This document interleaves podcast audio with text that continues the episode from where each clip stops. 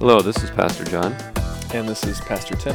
This is the Every Moment His podcast, and we are continuing a series called Stuff You Should Know.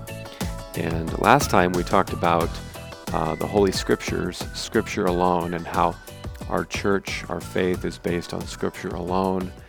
And now we're going to talk about um, our uh, Book of Confessions. And so, um, as a church body in the Lutheran Church Missouri Synod, um, of which Holy Cross is a part, we uh, subscribe to what's called the Book of Concord.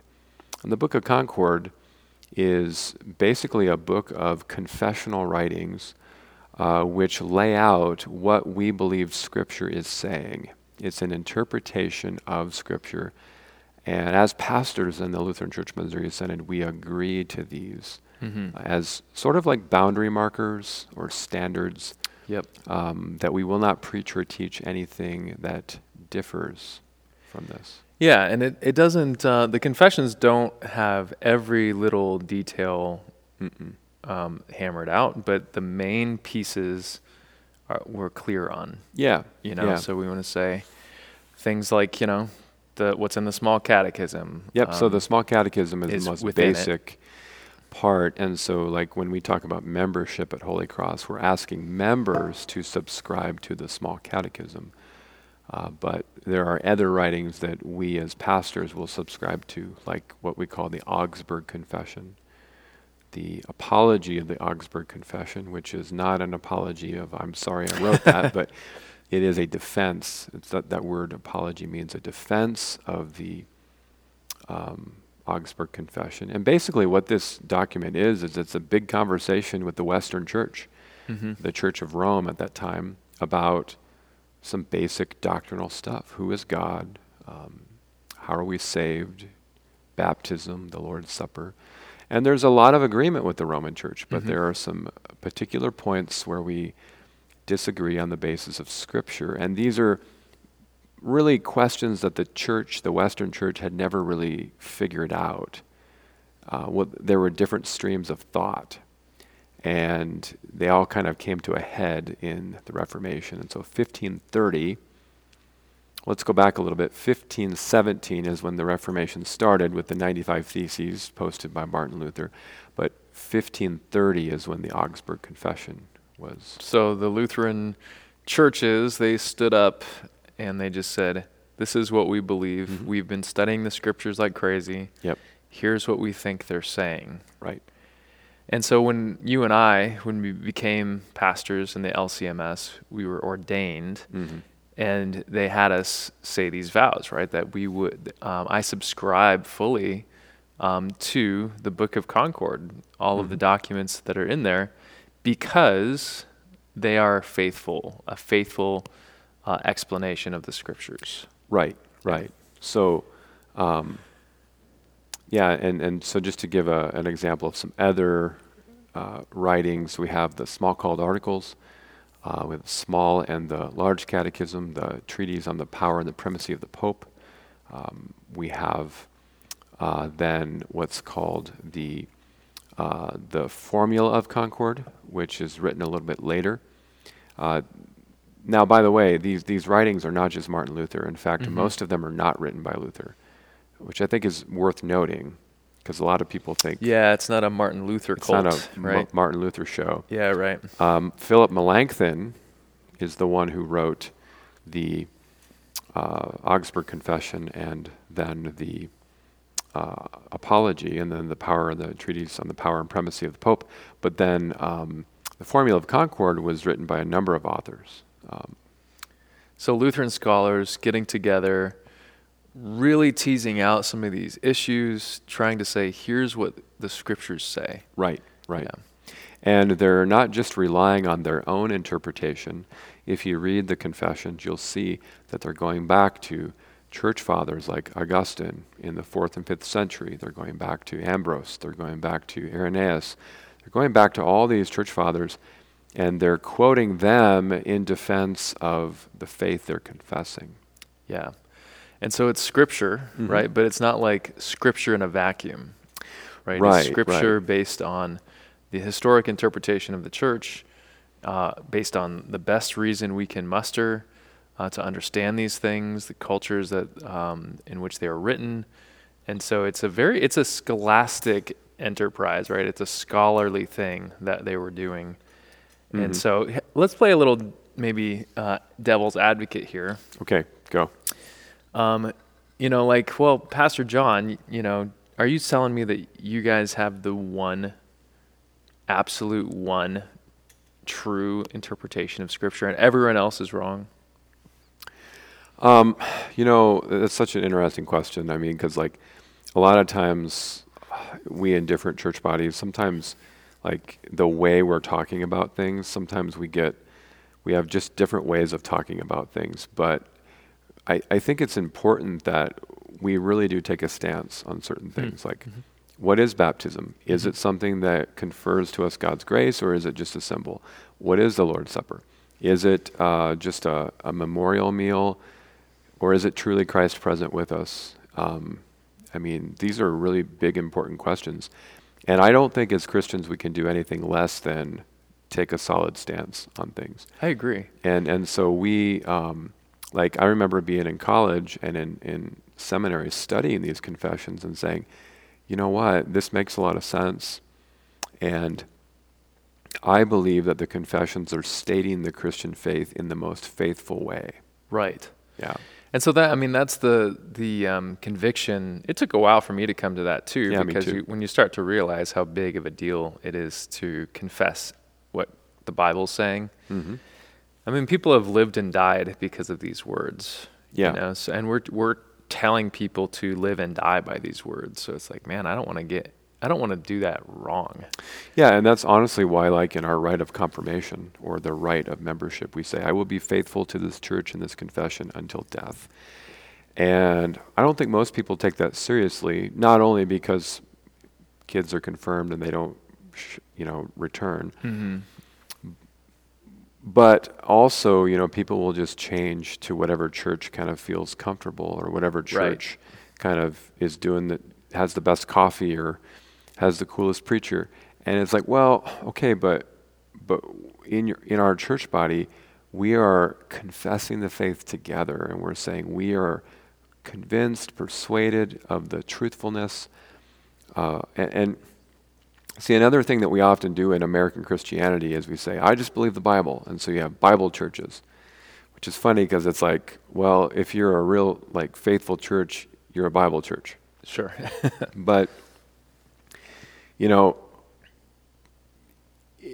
it just doesn't really work to just be a church and say, we just believe the Bible. Yeah.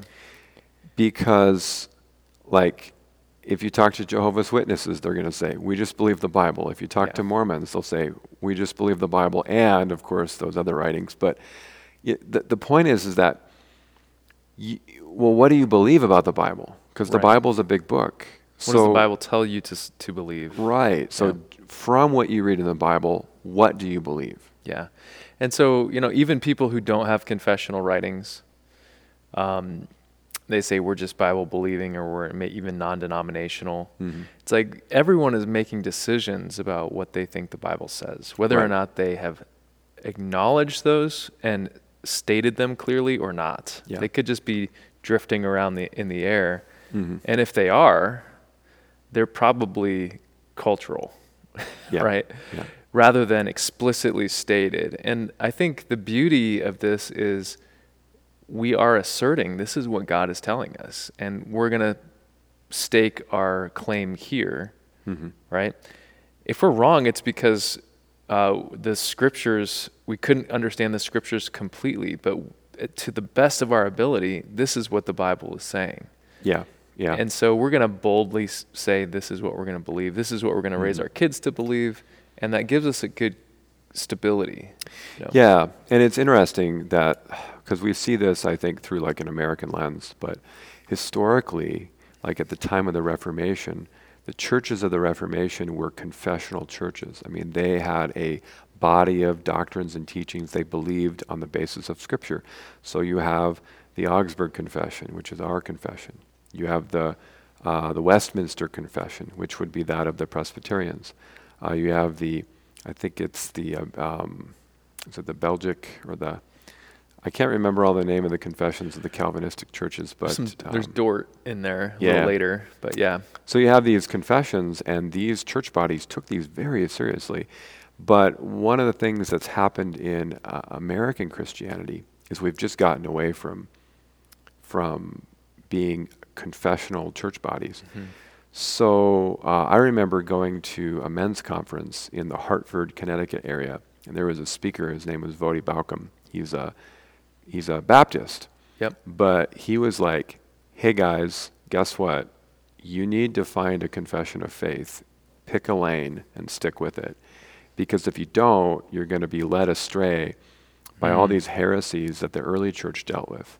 Hmm. Because like these confessions are dealt, they're they're meant to make us avoid false teachings that if you just pick up a Bible, you're going to maybe go You might there.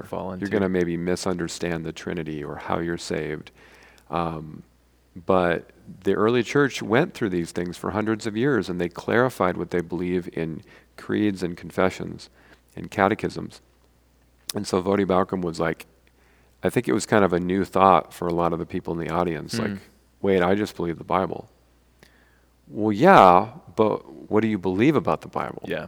And so he said, hey, you got to pick a confession, study them, pick the one Yeah. that's most faithful. And I thought that was so interesting because, and I see it that recently many young Christians have been sort of like, you know, I grew up in the non denominational scene and I'm kind of done with it because it just rides the trends of what's popular. mhm. And I want something that's stable, historic, anchored in generations and not just here and there with the winds, you know. Yeah, I mean, in eight years we'll be celebrating 500 years of the Lutheran Confessions, right? The the Book of Concord. Oh, the Augsburg Confession, 15. Yeah, In 15 yeah, 2030. sorry, yeah, Yeah. tw- tw- 2030. So, Augsburg Confession, we're going to be celebrating. That's a pretty that's a pretty good run already. 500 years. Yeah. That's longer than most nations. So, yeah, I think that stability is attractive. The other thing I see is it combats, I think, one of the greatest um, sicknesses that's in our world is this idea that oh, we just can't really know. You know, like this is what I believe, but other people believe other stuff, and no one can really know. And if that's the wh- what you think, you're weak, right? You can easily be Mhm. pushed over and bullied around. Um, and if that's what your church says, you're, it's a weak church. It has nothing clear to hold on to and to pass on to the next generation. So Right. Yeah. I think that's the real treasure of the confessions is just to say we have some strength here. And We know Yeah. we know what we believe about salvation. We know what we believe about baptism. We Mhm. know what we believe about the end times, right? We have some clear clarity Yeah. that we can say, no, I'm pretty I, I'm pretty sure that's been tested. And if it, Yeah. and it can can be explained to me too. Um, And I've noticed that a lot of the things that Christians have questions about, like people in our congregation have questions about because about the end times or about Mhm. this or that, it's actually a lot of these questions are addressed in the confessions. yeah. They were addressed 500 years ago. and that's so not a new thought. Encourage people to read them. Now, if somebody wanted to start reading the Lutheran Confessions, of course, the Catechism is a good place to start. But if you've mastered the catech- Catechism, what would be a good next pick? I mean, the Augsburg, you know, the Augsburg Confession uh, just gives you these clear, concise articles on Mhm. specific matters. It's a very practical document. Yeah, I'd say large Catechism too. Large catechism, yeah, expand your depth of knowledge about the small catechism Mhm. and the main six chief parts of the Christian faith. hmm Um, the apology is great. The epitome of is is is really good. Um, Yeah, because it deals with these topics. Like, so for example, we just preached on Romans 9 recently. And Romans 9 deals with the sticky question of why some, not others, predestination. Um, it's God will some to be saved and others not. Well, the Book of Concord has a whole section on that. Um, and it's really good. yeah, right. They thought carefully about they it. They thought carefully about it. They lay out all the scriptures. They lay out the reason, the thinking. and um, there's even a, an end times article in there. Hmm. Uh, so I mean, get in there, dig in there, and, and, and we can help you with that if you want to start to to read these because the these confessions are they're good and Yeah. they're helpful. So, well, right.